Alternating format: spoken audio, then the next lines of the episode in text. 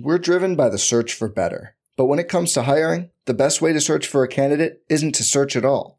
Don't search, match with Indeed. Indeed is your matching and hiring platform with over 350 million global monthly visitors, according to Indeed data, and a matching engine that helps you find quality candidates fast.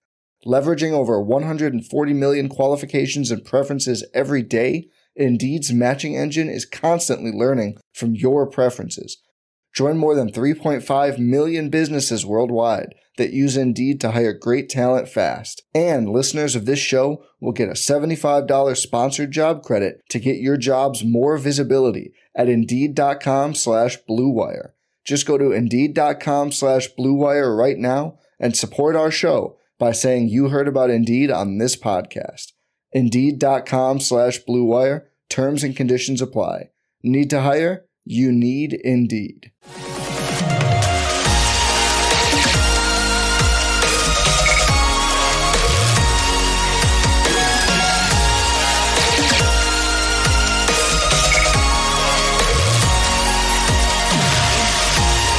And away we go, episode 524 of the Al Galdi podcast. It is Thursday, March 9th, 2023. It is the one year anniversary of the Commanders agreeing on the trade for quarterback Carson Wentz. Yes, one year ago today, we had the birth of Commander Carson.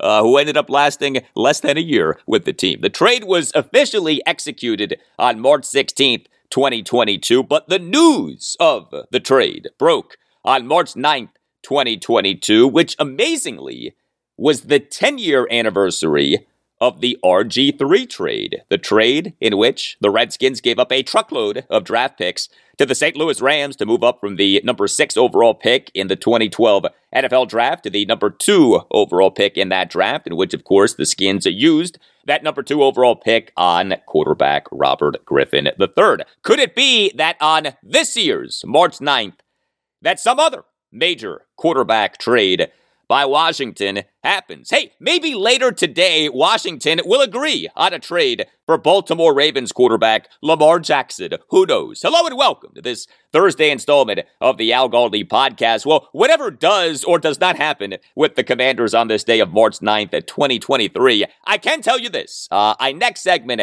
have a really good guest, Ryan Fowler of the Draft Network. He is the host of a Commanders podcast, Commanding the Huddle with Ryan Fowler. Uh, he is a Commanders fan. He actually used to work for the Skins, but Ryan covers and knows the NFL draft exceptionally well. He was at the 2023 NFL Scouting Combine at Lucas Oil Stadium in Indianapolis for the entirety of the event. And Ryan's going to spend some time with us talking Combine and 2023 draft from a commander's perspective. Uh, Ryan, during the combine, broke a good bit of news regarding the players who were meeting with the commanders. So we're going to talk about that. Uh, the 2023 draft is especially rich with defensive backs and offensive linemen. The Commanders certainly could use help at both of those position groups, especially the offensive line position group, uh, who might be available to the Commanders with their number 16 overall pick in the draft. We're going to talk about that. Uh, Ryan has a lot to say about the quarterbacks in the draft, including a surprising number four in his top four. Uh, whether the Commanders should go quarterback in the first or second round of the draft, and where Sam Howell would rank in this year's quarterback draft class. Wait until you hear that. And Ryan at the combine was hearing about a certain potential, maybe even likely, free agent target for the Commanders when NFL free agency begins next week. Uh, this is one of the biggest names in this year's free agent class. We will be talking about that. Uh, lots of combine draft and even free agency analysis and information regarding the Commanders' next segment from the Draft Network's Ryan Fowler, who again is a fan of our Manders. Uh, also on the show, a bad loss for the Wizards. The damn Washington Wizards. Yes, Stephen A. Smith, the Wizards. Uh, what was a big game from a standings standpoint for our Wizards. Uh, well, to whatever extent that you care about the Wizards in the Eastern Conference play-in tournament standings, uh, the Wizards blew a 15 point third quarter lead and lost to the Atlanta Hawks 122 120 at Capital One Arena on Wednesday night, despite a tremendous game from Kristaps Porzingis. Uh, and I will talk lots of college basketball in this week of conference tournaments, including the end of Georgetown's season and maybe slash probably the final game for Patrick Ewing as Hoyas head coach. Number 11 seeded Georgetown lost to number 6 seeded Villanova 80 48 at Madison Square Garden in New York City in the first round of the 2023 Big East tournament on Wednesday night. An appropriately humiliating loss in what was a second consecutive humiliating season for the Hoyas. Uh, also ending in a blowout on Wednesday night, Virginia Tech's run in the ACC tournament. The number 11 seeded Hokies got smashed by number 6 seeded NC State 97 77 late night on Wednesday night in the second round of the ACC tournament at Greensboro Coliseum in Greensboro, North Carolina. You can tweet me at Al Galdi. You can email me, the Al Galdi podcast at yahoo.com. Email from Tim on Commander's co owner and co CEO. Dan Snyder writes Tim, I like your podcasts. Well, thank you, Tim. Continues Tim. Recently, we learned that Dan Snyder siphoned, without knowledge of minority partners no less, team funds and also pursued a loan illegally to support his family's lavish lifestyle, fancy toys, and properties in lieu of having enough cash on hand at times to guarantee player contracts, limiting what the team could do, and to duly reinvest in the team's training facilities and its stadium, both neglected. While these actions by Snyder reflect bad business, is any of this illegal? Or are Snyder's actions somehow allowed in what an owner can get away with if the owner chooses to do those things? What's to prevent the next owner of Washington from doing the same thing as Dan Snyder has done? Uh, thank you for the email, Tim. Uh, well, I would suggest that uh, maybe moral fiber might uh, prevent the next owner of Washington from doing the same thing as Dan Snyder has allegedly done. Although, you know, to what extent all of these NFL owners are moral, that's a separate conversation. And uh, I certainly am not qualified to be judging that. Uh, I'll tell you this if Dan Snyder is guilty of all that was detailed in the bombshell report from ESPN senior writer Don Van Natta Jr. on February 28th, uh, then yes, there are crimes that may well have been committed. Remember this portion of that report. Quote, a federal grand jury has issued subpoenas for a cache of documents related to the team's finances, including the loan. Prosecutors acquired the partner's NFL arbitration petition and other supporting materials, including emails and letters between team executives and bank lawyers, documents show. The criminal inquiry is being led by a team of FBI and IRS agents, sources said. End quote. So, just to review, that passage that I just read to you includes the words slash phrases federal grand jury, subpoenas, prosecutors, criminal inquiry, and FBI and IRS agents. Uh, and while no law enforcement agent or lawyer am I, it sure seems that this entire scenario offers the potential for Dan to have been guilty of bank fraud. Uh, although it would seem to me that Bank of America is culpable in all of this, with it allegedly having given Dan this uh, secret, shady $55 million loan without proper documentation. Uh, and it would seem that this scenario offers the possibility of some sort of tax crime by Dan. Ergo, the involvement of IRS agents. Because if Dan was using team money for personal expenses and did not declare that money as income, uh, well, I do believe that uh, that is a no no. Uh, but of course, we have to see what charges, if any, that Dan ends up facing from all of this. Here's one thing that I do know Dan Snyder's lawyers. Oh, they're getting paid, okay? They're getting paid a lot. Uh, I got a good bit of feedback on a potential commander's pursuit of Baltimore Ravens quarterback Lamar Jackson off the Ravens on Tuesday afternoon, slapping Lamar with the non exclusive franchise tag, which allows for him to sign an offer sheet with another team and be traded. Uh, and I got this feedback off our Lamar conversation on Wednesday's show episode 523, on which I said that the commanders should look into Lamar, but also that for me, there are two significant red flags with Lamar. A, that he has missed five games in each of the last two regular seasons due to injury, you got to start wondering about his durability. And B, that a team that is widely regarded as being smart, the Ravens, hasn't already signed him to a contract extension. What do they know or believe or fear that has compelled them to not go all in on signing their supposed franchise quarterback to a contract extension. Email from Stanley Evans. Right, Stanley, there are reports to the contrary, but I just have a feeling that the commanders are going to try to land Lamar. If they tried to trade for Matthew Stafford and Russell Wilson, why wouldn't the team try hard for Lamar? Talk about an exciting offense to watch. LJ and EB would be must see TV. The one thing that Dan Snyder can do that will alleviate some hate is to finally bring a franchise quarterback to DC. Make it happen. Thank you for the email, Stanley. Uh, good points on those uh, previous Washington pursuits of then Detroit Lions quarterback Matthew Stafford in the 2021 offseason and then Seattle Seahawks quarterback Russell Wilson in the 2022 offseason. Uh, yeah, Lamar Jackson in an Eric Bieniemy coordinated Commanders offense would be fun to watch. Remember, though, in order for the Commanders to pull off acquiring Lamar Jackson this offseason, they need to first sign him to an offer sheet. Lamar ain't signing no offer sheet with the Commanders unless it has terms that he likes. And those terms pretty clearly are going to need to include hundreds of millions of dollars guaranteed at signing. Dan Snyder certainly seems to have a major cash flow problem right now. Does he have the cash to sign Lamar to a contract that includes hundreds of millions of dollars guaranteed at signing? Uh, that's a significant question. Email from Mike P. Writes Mike, Galdi, my thoughts on Lamar. Number one, I don't think the commanders get him. I don't believe, with all that's going on, that that is the team's direction, although I could be wrong. Number two, would I want Lamar? Yes.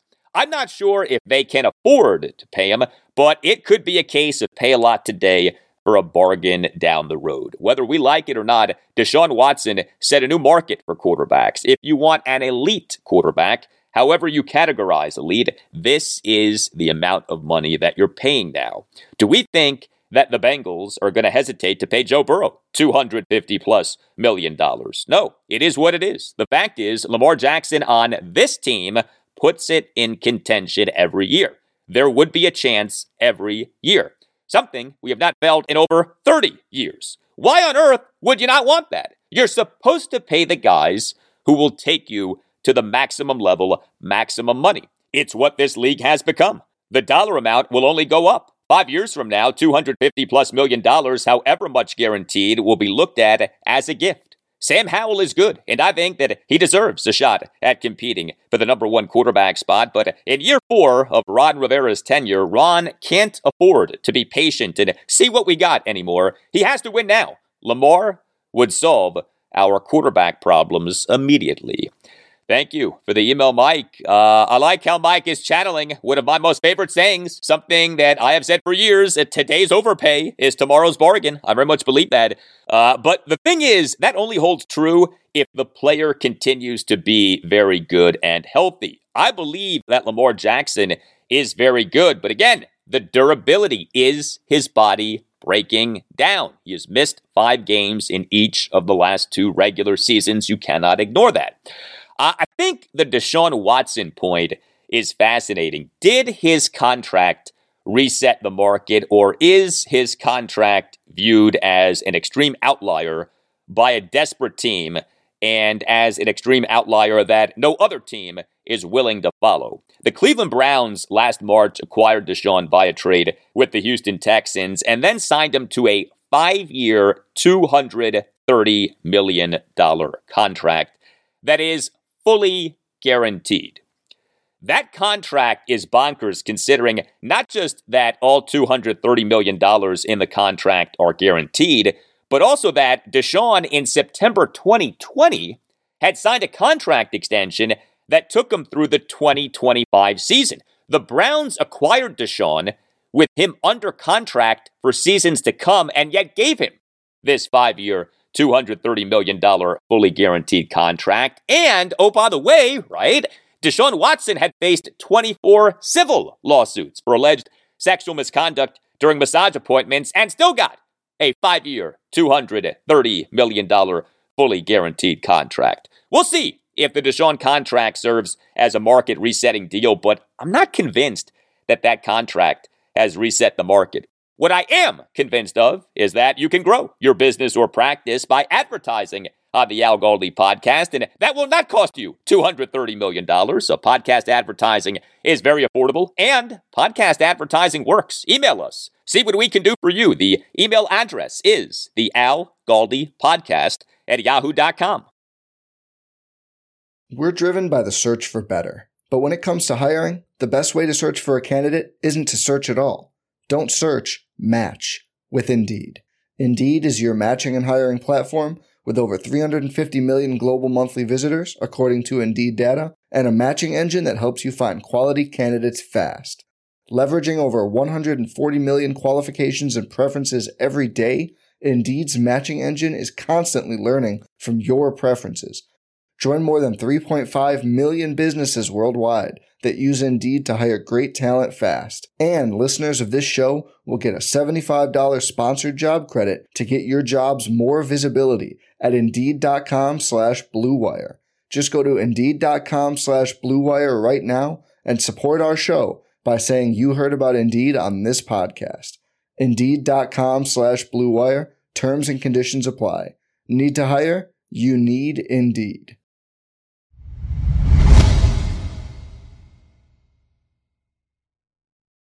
Well, this episode of the podcast is for Thursday, March 9th. It is seven weeks from today. Thursday, April 27th, that we have the first round of the 2023 NFL Draft, which is taking place at Union Station in Kansas City, Missouri. Uh, and as we approach the start of the NFL's legal tampering period this Monday, March 13th at noon Eastern, and the start of the NFL's new league year this Wednesday, March 15th at 4 p.m. Eastern, NFL draft season now is very much in effect. Uh, we had the NFL Scouting Combine, which took place at Lucas Oil Stadium in Indianapolis, February 28th through this past Monday, March 6th. And a man who was at the Combine and did a great job of covering the Combine and who is a big Commanders analyst and fan is the man who joins me now, Ryan Fowler of the Draft Network. He is the host of a Commanders podcast, Commanding the Huddle with Ryan Fowler. Uh, he is a Commanders fan. Hey, he used to work for the Redskins. So Ryan was an intern for the Skins from August 2018 to May 2019, and then was a staff writer for the Skins from May 2019 to July 2020. You can follow Ryan on Twitter at underscore Ryan Fowler underscore. Hey, Ryan, how are you? I'm good, Al. Appreciate you having me on. I appreciate you coming on. Uh, before we get to the specifics of this year's combine and the commanders, you know the combine well. Are there things about the combine that could be better? Or does the NFL, for the most part, do the combine as the league should do the combine? I think overall they do a good job. I would like to see it be more inclusive to the fans. I think, and that was shown in the quarterback workouts when you saw C.J. Stroud and Anthony Richardson competing on those vertical routes and they're throwing, they're slinging that thing around at Lucas Oil this week. It just you know, we've seen it with the draft, how it's changed locations every single year instead of being in Radio City Music Hall every single year. Fans want to see these guys work out. And a lot of the time, fans don't get to see these guys live. And this is the cream of the crop. If you're someone, you're at the, you're at the NFL Combine. And I think they do an overall good job with it, but maybe moving it south, getting warmer atmospheres, right? Getting a little outside, maybe some different things like that to tinker it. I know they've done some different interaction things with fans again, overall, it, it is a good job that they do. Um, you know, how much can you really make it greater than what they do as far as just guys just working out? But just a little bit more fan inclusive and changing environments and changing locations each and every year, like they do with the draft. Maybe something that I would say they could tinker. Okay, that makes sense. Uh, as we now have had the Senior Bowl and the Combine, and we're now inside of two months until the 2023 draft, in what position groups is this year's draft the strongest, in your opinion? Absolutely. It has to start with DBs. This is one of the deepest group of corners uh, in a long, long time. It doesn't matter on day one, day two, day three. You're going to be able to draft guys that can play both on the inside and on the outside. And you have different skill sets. I think you look at guys like Julius Brents from Kansas State, who was a winner this week, 34 inch arms, which is ridiculous. And when I say that, I'm meaning because you can play press man. He's a bigger corner, play within that contact window. Then you have guys like Jakorian Bennett, local kid from Maryland that came out and ran a 4 3. He can play inside, he can play outside. Kei'Trel Clark from Louisville, going to be a day two guy as well, inside, outside, versatile. And then, of course, you have the top of the board with the Joey Porter Juniors, the Cam Smiths, the Devin Witherspoons from Illinois, who the multiple teams I spoke with this week is the top corner on their board. And Julius Brents, for some of them as well, is number number two on their board, not Christian Gonzalez, not Joey Porter. This is a DB class Al that is, again, one of the deepest in a long, long time with varying skill sets. It doesn't matter where you want to play them, whether you're running man, you're running zone, asking them to work downhill near the line of scrimmage. They can do it all. And if you need, like Washington, you need a corner or you need two corners, they need depth. And Benjamin St-Juste, you know, already moving into year three. There's been health concerns. What are they going to do with Kendall Fuller? He was best at the nickel in his first few years in Washington. Is he still going to be that outside CB1 slash CB2? I don't know. But this class, you look at Washington at 16 and the options that they may have there, and even if they want to get some more picks, potentially move back from 16 to the 20s, early 20s, and grab a high level corner, they're going to be able to do that. It's just DBs are extremely deep. I look at the offensive line. I think offensive tackle is extremely heavy, top heavy in this draft, but every single guy at the top of the board was impressive in Indianapolis. I mean, just go down the list from Peter Skoronski that uh, conversations this week is he will play guard at the NFL level. Paris Johnson moves like a linebacker at his size. Same thing with Broderick Jones from Georgia. You saw Dawand Jones run the low fives at 370 plus pounds, six foot eight it's just absolutely ridiculous. These guys are coming out and the athletes on the outside. You know, Al, we've spoken on Darnell Wright, offensive tackle from Tennessee, who protected that arm side for Hendon Hooker this year. All the guys were outstanding in Indianapolis from the feet up, seeing their heavy hands, being able to drop that anchor and pass pro drills. For me, the corner class, the offensive tackle class, and then, of course, the running backs, all three days are just a really outstanding, deep group of talent with the offensive linemen, you during the combine broke a lot of news regarding the players with whom the commanders were meeting, and it seemed like a lot of those players were offensive linemen. Did anything jump out at you in terms of the offensive linemen with whom the commanders met? I think Dawand Jones is a big one. Um, I spoke with Dawand at length uh, post combine, and he said he, he spent a ton of time with Washington, not just in formal meetings.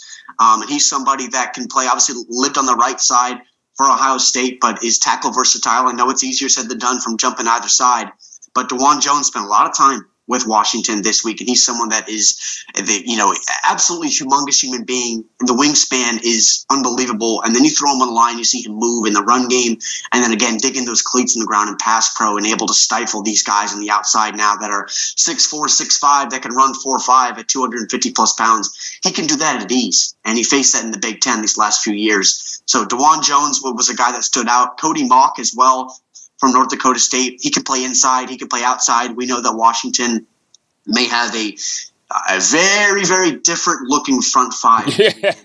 the 2023 so we need, they need guys that are position versatile that can play either spot and with success not just be a guy in uniform that's going to take up a jersey so cody Mauch and Dawand jones specifically were two guys that stood out to me as far as what i heard from them with their meetings with washington we know that the Commanders' offensive line needs a lot of work. Uh, the Commanders certainly could use help in the secondary. Uh, now, personally, I'm not a believer in drafting for need. I'm a believer in drafting the best player available, but it certainly could be that the best player available when that Commanders' number 16 overall pick in the 2023 draft comes up is an offensive lineman or defensive back. Who to you are the best offensive linemen and defensive backs who are likely to be available to the Commanders with their number 16 overall pick in the draft? Yeah, I'm going to start with two guys. I think it's Christian Gonzalez from Oregon, and I think it's Devon Witherspoon from Illinois. And I'll even say guy like Joey Porter Jr. from Penn State. There, there, there's some concerns within the league as far as just he's a little lethargic on tape. He can be whatever he wants to be. He is an all pro potential, all everything potential. Just got to put it together on the outside. But for me, it's Devon Witherspoon and Christian Gonzalez. Devon is very different in the fact with Christian, he is one of the most physically overpowering corners in this class. And what I mean by that is you ask him to drop his hips and flip and run with the 4 3 guy on the outside, 30 yards downfield, and man, he can do that. And then you ask him to blow up a screenplay behind the line of scrimmage, and he can do that too. He's got plenty of highlight reel tape plays from Illinois. And then Christian Gonzalez is just your all pro potential, pro perennial Pro Bowl guy that can shut down a third of the field. And, you know, it's funny because we go think back to William Jackson in Washington to where he said, ah, I want to play more man. Well, William Jackson, there's not a single defense in the league that runs just man or just zone. You got to get guys that can do both. And Christian Gonzalez can do that extremely smooth. His 438 that he ran in Indianapolis was one of the smoothest 438s you'll ever see from anybody ever. And I, I, look at his game, his ability to work downhill in the football. Um, some teams have concerns as far as his ability to tackle in the open field. I don't have that much concern with him. Um, I don't think we give enough credit to these Pac 12 corners that come out each and every year. Uh, Clark Phillips is another name from Utah. I think is going to go high on day two as far as a guy that I love on the outside. But at 16, it's Devon Witherspoon from Illinois and Christian Gonzalez from Oregon. If those either of those guys on the board, I would sprint to the podium if I was Washington. Tight end is a position of need for the Commanders. Again, they should not draft for need, but again, it could be that a tight end is the best player available when the Commanders' number 16 overall pick in the draft comes up. We are seeing mock drafts with multiple tight ends being taken in the first round. What's your evaluation of the tight end position in this draft? Yeah, extremely uh, electric group of talent. Again, day one to day three. Um, the headliners, you know, Michael Mayer from Notre Dame. Um, the floor is extremely high for Michael. Um, there may not be a prospect in this class that has a higher floor, but there are guys that have an immensely higher ceiling than he does. I think about Dalton Kincaid from Utah. We didn't see him work out in Indianapolis, but he will be at Utah's pro day and we'll go through the full workouts. Um, I think like uh, Luke Musgrave from Oregon State. Now, he didn't run as fast as I expected, but you watch him on tape at Oregon State. We only saw him two games this year, um, but you know he was overwhelmingly impressive after the catch. Smooth hands, can align next to the tackle and block as well. Um, but one of the winners for the week, Al, was a local guy in Zach Kuntz. Um, we knew he was going to test extremely well, a lot like with Anthony, but not historically well. But to be near 6'8, 250 plus pounds, to run 4'5, 40 inches in the vert, explosive in the broad. Athletes go high. And I think back to last year with how the Colts evaluated Jelani Woods, kid out of Virginia that went late round three uh, to the Colts. And he was someone that was kind of un, under evaluated throughout the process, went to the Shrine Bowl. And then Zach comes to the combine and lights it up. And the thing with that is, is athletes go high in this draft. They do not last long, especially at a tight end position to where you need guys that can change the math defensively and force all 11 sets of eyes on defense to account not just for Terry McLaurin, Jahan Dotson, or Curtis Samuel, but who do they have at tight end? Because right now, Logan Thomas, Cole Turner, and John Bates, they're not scaring anybody as far as over the middle of the field. They're just not. Armani Rogers, we'll see him moving into year two, but he's the most dynamic athlete that they have in the room right now. But I look at a guy like Zach Kuntz. I look at a guy like Will Mallory from Miami. I look at a guy like Luke Schoonmaker from Michigan, the guys that can play the Y, that can play the F and flexed out into slot. And you add them into this offense, see what Eric Bieniemy likes to do with tight ends, whether they want to run some 12 personnel or they want to run some 13 personnel, some offer some different looks. Zach Kuntz on day three is a guy that I'd be extremely interested in if I was Washington. I like how you're thinking, man, uh, because there have been plenty of quality tight ends who have been taken on day twos and day threes of NFL drafts. Much more with Ryan Fowler in moments. I'm going to next ask him about the quarterbacks in the 2023 NFL draft. How bright are the futures of those quarterbacks? Perhaps so bright that those quarterbacks need shades. And if so, then those guys should get themselves some Shady Rays sunglasses, and those guys should use the promo code Al Galdi. Shady Rays sunglasses, they look good, they feel good. Shady Rays, it is an independent sunglasses company that offers a world class product that's affordable and durable with clear optics for whatever you're doing outside. And Shady Rays offers the most insane protection in all of eyewear. Every pair of sunglasses is backed by lost and broken replacements, meaning that if you lose or break your pair of sunglasses, even on day one, Shady Rays will send you a brand new pair of sunglasses, no questions asked. Wear your Shady Rays with confidence because Shady Rays has your back long after your purchase. Here's a special offer for listeners of the Al Galdi podcast. Go to shadyrays.com and use the code Al Galdi for 50% off two or more pairs of polarized sunglasses. Yeah, 50% off two or more pairs of polarized sunglasses. If you don't love them, you can exchange them for sunglasses that you do love, or you can return your sunglasses for a full refund within 30 days. There's no risk when you shop with Shady Rays. Shady Rays always has your back. Go to shadyrays.com and use the code Al Galdi for 50% off two or more pairs of polarized sunglasses. If you have been thinking about getting new sunglasses, now is the time. And Shady Rays is the way. Try for yourself the shades rated five stars by over 200,000 people. That's shadyrays.com and use the code ALGALDI for 50% off two or more pairs of polarized sunglasses. Also, Shady Rays has done some great work, has donated over 20 million meals to fight hunger with Feeding America. Shady Rays, look good and feel good. More now with the Draft Network's Ryan Fowler, who is a Commanders fan and used to work for the Skins. Uh, okay, so let's talk quarterbacks. I noticed that you called him Anthony. Didn't even use his last name. You don't need to use his last name at this point uh, off the absolute show that Florida's Anthony Richardson put on this past Saturday at the combine. It's funny, the last time that I had you on the podcast this past January, I talked about, hey, what if Anthony Richardson falls to the Commanders' uh, number 16 overall pick in the draft? Yeah, that ain't happening now. Uh, where do you have Anthony Richardson on the Ryan Fowler big board of quarterbacks in the draft?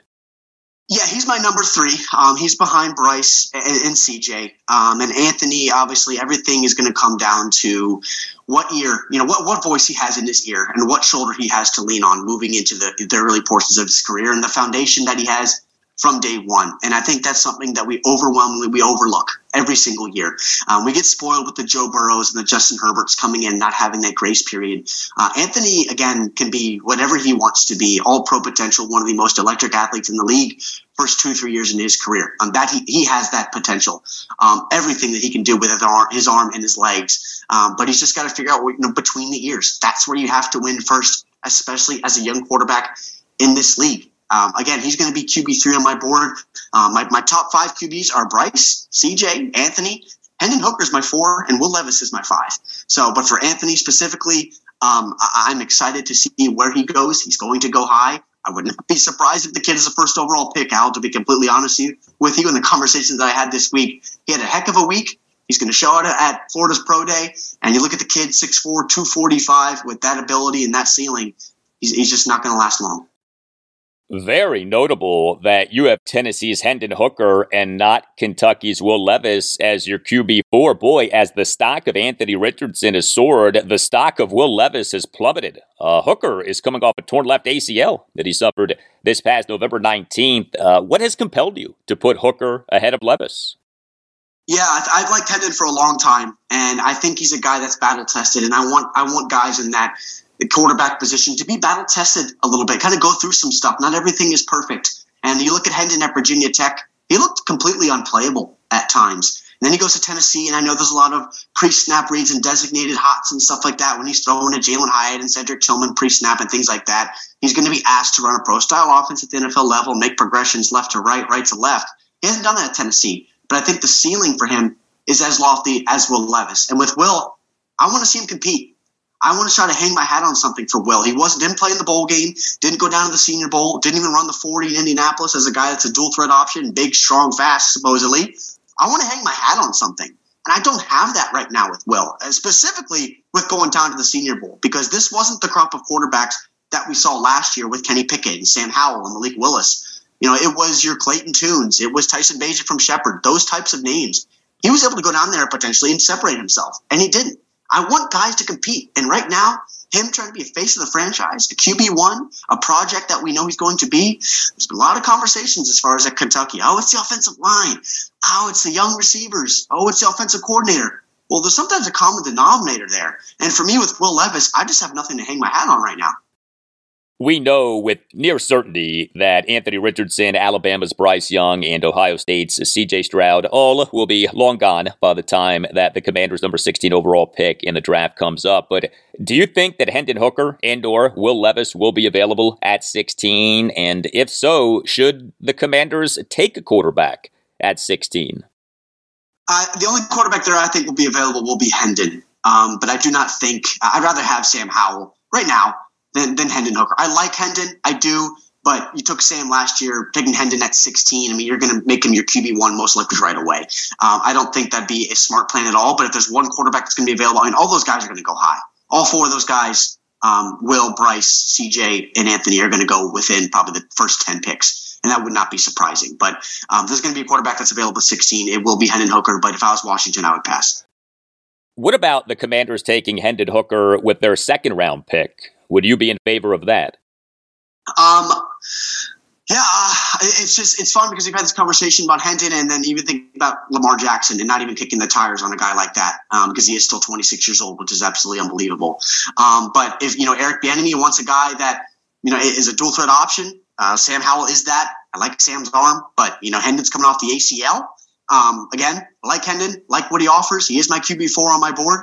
But again, at this offense, young quarterback, and trying to build with Sam Howell, I, I would stick with Sam Howell for now.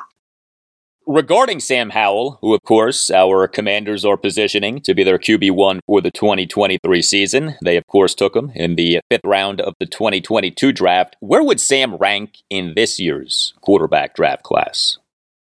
Yeah, I would have him at four. Um, I would have him right behind Anthony Richardson. Um, and then Hooker would be behind him, and Will Levis would be behind him. Um, I love Sam's game coming out of North Carolina. Again, I had a early day, day, uh, late day two grade on, on Sam Howell, but I, just I like his game. I really do. I don't even think I gave him enough credit coming out of North Carolina and the RPO offense that he ran, and hopefully you know that comes to fruition this year with the RPO game that Bieniemy, excuse me, ran with Kansas City. Um, he's got a good arm, got good legs, tough as nails, someone that can beat his tail off every single snap. Um, Sam would be my QB four in this class, and I don't think I'd have any hesitations with that. Wow, it's great to hear that. Uh, you mentioned Eric Bieniemy, first time that we've spoken since the Commanders hired Eric Bieniemy as their assistant head coach slash offensive coordinator. What do you think of the hire, and what are your thoughts on what his Commanders offense will look like? Yeah, I absolutely love the hire. Um, look, this is 2023. You got to get modern offensive minds in the building. And at times last year with Scott Turner, it consistently became stagnant. And I know you, myself, and other media members and, and crazy fans out there that watch this offense and they could tell what play was coming. You know, John Bates is aligned inside. Well, he's they're probably running to his side.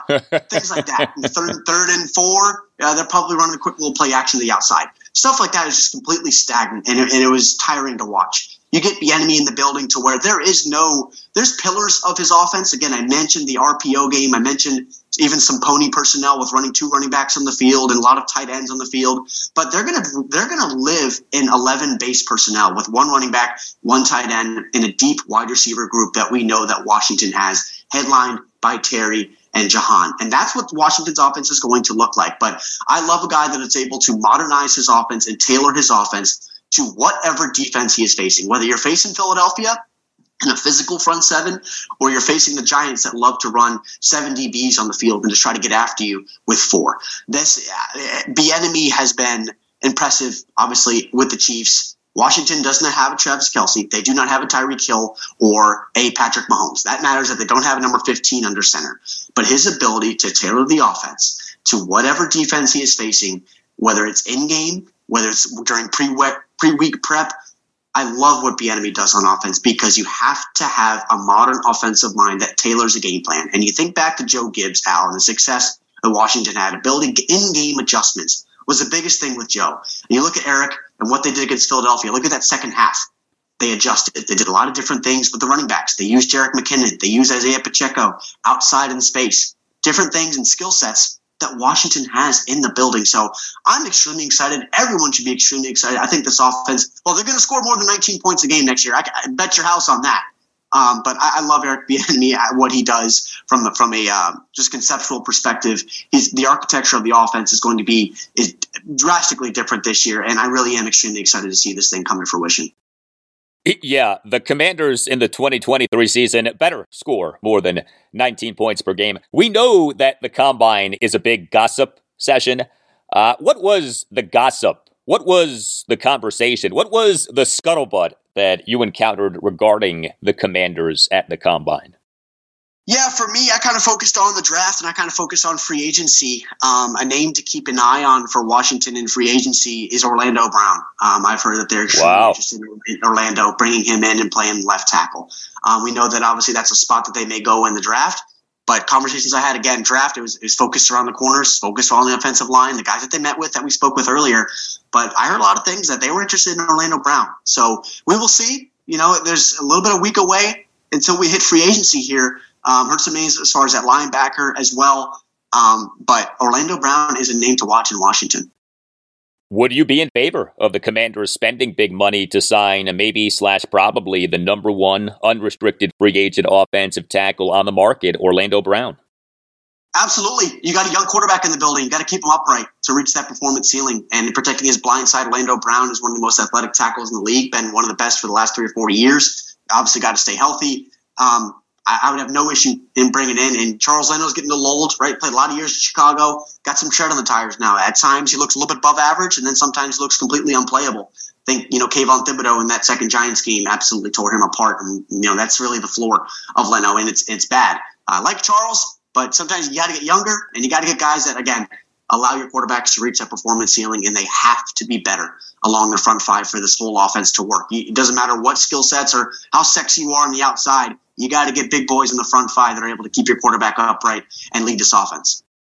All right, Ryan Fowler of the Draft Network. Not just terrific analysis, but also some breaking news. I love it. Uh, Ryan, thanks a lot for your time and all the best. Always appreciate you having me on, Al.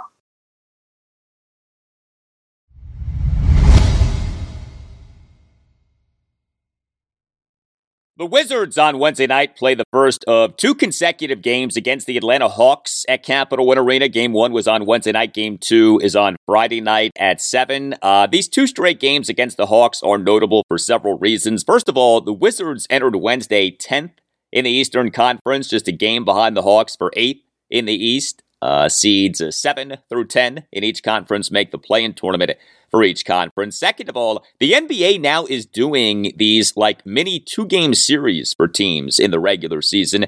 Uh, this in an attempt to cut down on travel. I do like this idea. Uh, I think that this does make sense. Uh, the Wizards last week, March 2nd and March 4th, played two consecutive games against the Toronto Raptors at Capital One Arena. Uh, the Wizards won the first game and lost the second game.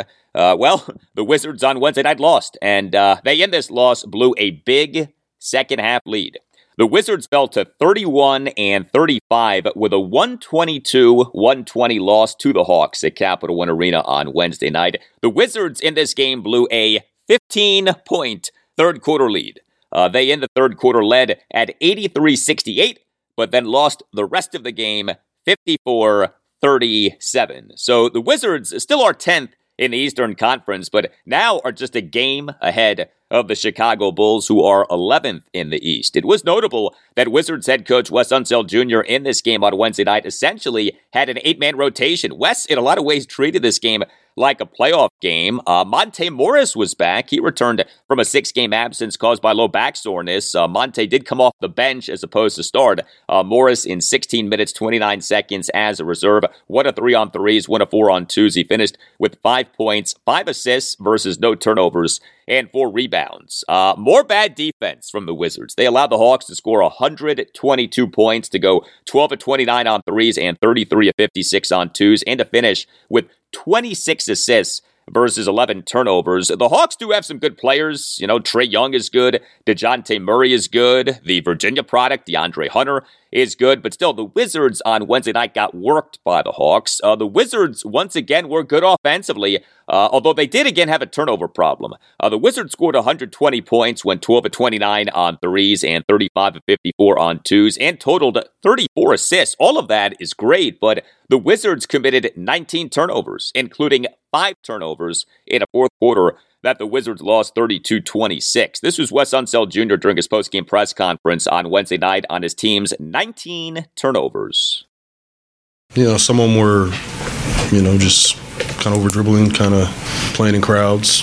Some were careless. Uh, you know, sometimes you know we, we got rushed a little bit, sped up a little bit. There's a variety of, of turnovers. I thought that was the biggest hurdle for us tonight. Yes, it was. The Wizards on Wednesday night lost despite a monster game by Kristaps Porzingis. What a performance by the Zinger! On Wednesday night, he in 37 minutes 49 seconds as a starter went 7 of 10 on threes, 10 of 12 on twos, and 2 of 3 on free throws. He finished with 43 points, 5 assists versus 1 turnover, five rebounds, and a game best plus minus rating of plus eight. You know, it's not often that a player on a losing team in an NBA game has the game's best plus minus rating, but that was the case with Chris Kristaps Porzingis on Wednesday night. I tell you, he has been good for the Wizards. He, for the Wizards, has for the most part been healthy off years of injury troubles, and he has been good. Uh, Kyle Kuzma had a good game. Now, he in 34 minutes, 56 seconds as a starter did go just 2 of 7 on threes and did commit four turnovers, but he also went 8 of 8 on twos and 3 of 4 on free throws, and he finished with 25 points, 10 rebounds, 6 assists, and two steals. Uh, our friend Mr. Supermax, Bradley Beal, did have a mixed game 36 minutes, 45 seconds as a starter, 0 of 2 on threes, just 8 of 17 on twos, and he committed five turnovers. Uh, he went 8 of 9 on free throws. He finished with 24 points, 8 assists, three steals, and three rebounds. Kristaps Porzingis, Kyle Kuzma, and Bradley Beal on Wednesday night combined for 92 of the Wizards' 120 points. Yeah, you could say that secondary scoring was a bit of an issue, although Corey Kispert remained hot on threes. Kispert on Wednesday night, 32 minutes, 22 seconds off the bench, 2 of 4 on threes, 2 of 2 on twos. He scored 10 points. Corey Kispert now, over his last six games, 18 of 29 on threes. But the Wizards did lose, and they did blow that 15 point third quarter lead. And, you know, as much as the Wizards are in the mix for this Eastern Conference play in tournament, the Wizards also are closer to having the third worst record in the East than they are to having the number six seed in the East. And that to me tells you all that you need know about the Wizards being in the middle of nowhere.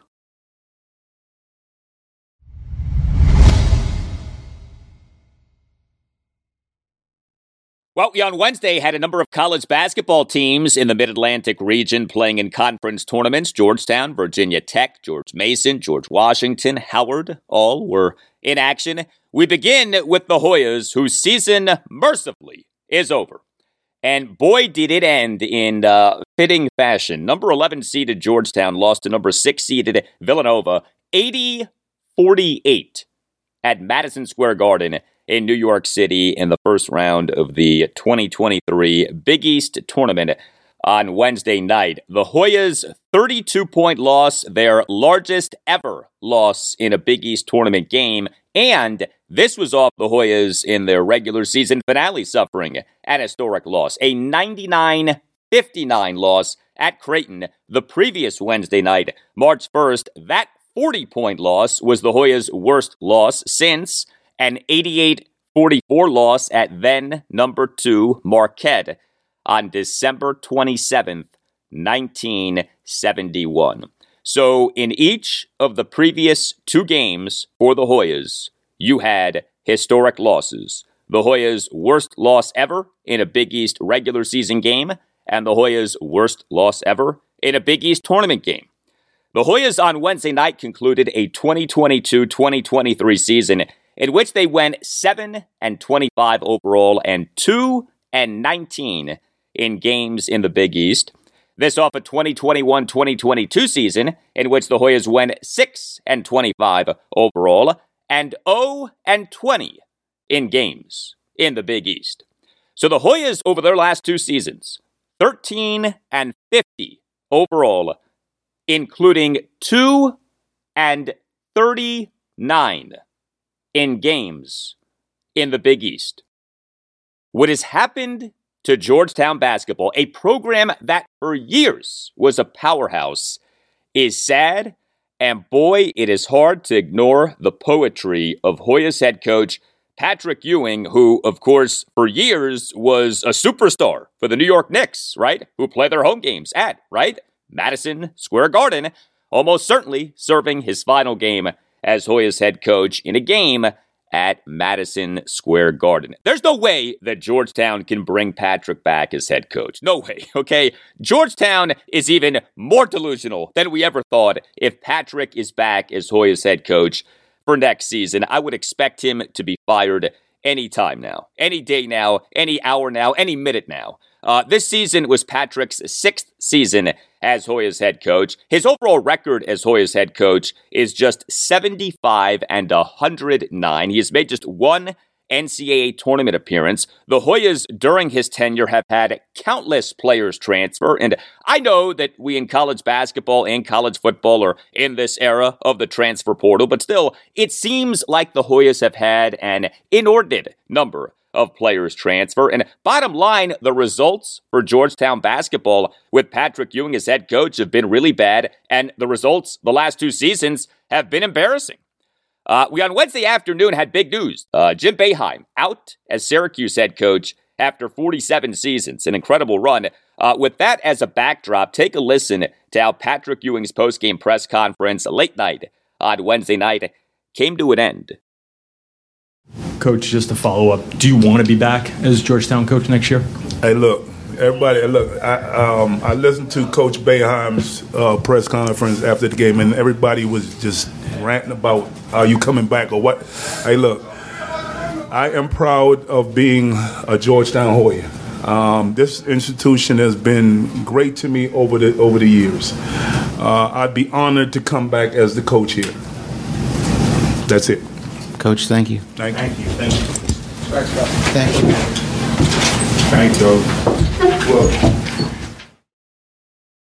Perhaps the final public words for Patrick Ewing as Hoya's head coach. You know, none of this with Patrick is personal. He certainly doesn't seem to be a bad person or anything like that. And he did work hard for years as an assistant coach in the NBA, including with the Wizards. You know, Patrick was not just like gifted this job of Georgetown head coach because he played at Georgetown and, you know, he to me is the greatest player in Hoya's history. Like, no, there was a legitimate justification to him getting the job, but he in this job has not worked out.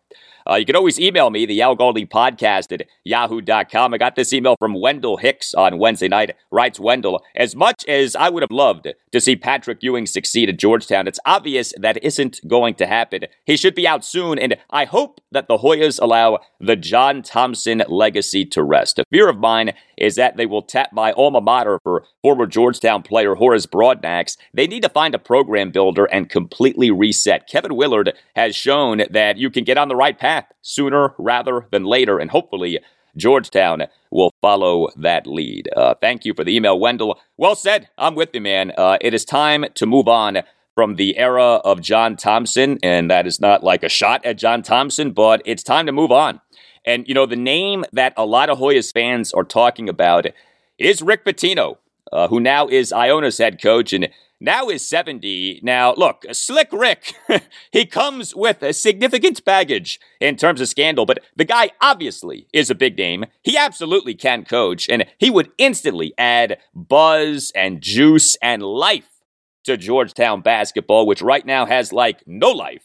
Uh, I would be in favor of the Hoyas hiring Rick Pitino, but I have my doubts about whether the school is willing to hire Rick Pitino.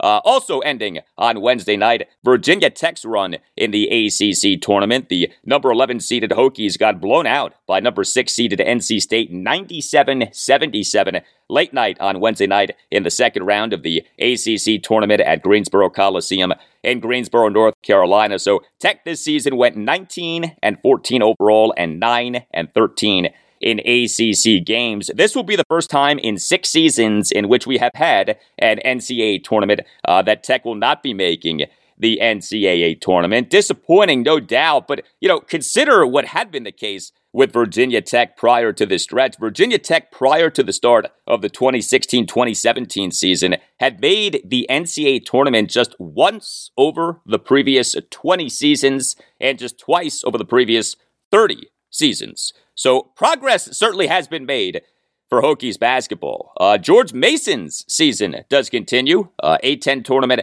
at the Barclays Center in Brooklyn, New York. Number 5 seeded George Mason defeated number 12 seeded Richmond 62 57 on Wednesday afternoon to advance to the quarters, uh, in which Mason will take on number 4 seeded St. Louis Thursday afternoon at about 2. Uh, the Patriots, uh, they now have a 20 win season for the first time since the 2016 2017 season. Mason head coach Kim English doing a very nice job. Uh, George Washington did lose in the A10 tournament. The uh, number 7 seeded Colonials lost to number 10 seeded St. Joseph's 87 76 on Wednesday evening. But Howard rolls on. Howard is the number one seed in the MEAC tournament at the Norfolk Scope in Norfolk, Virginia. And the Bison on Wednesday evening destroyed number eight seeded South Carolina State 91 55 to advance to the semis on Friday evening.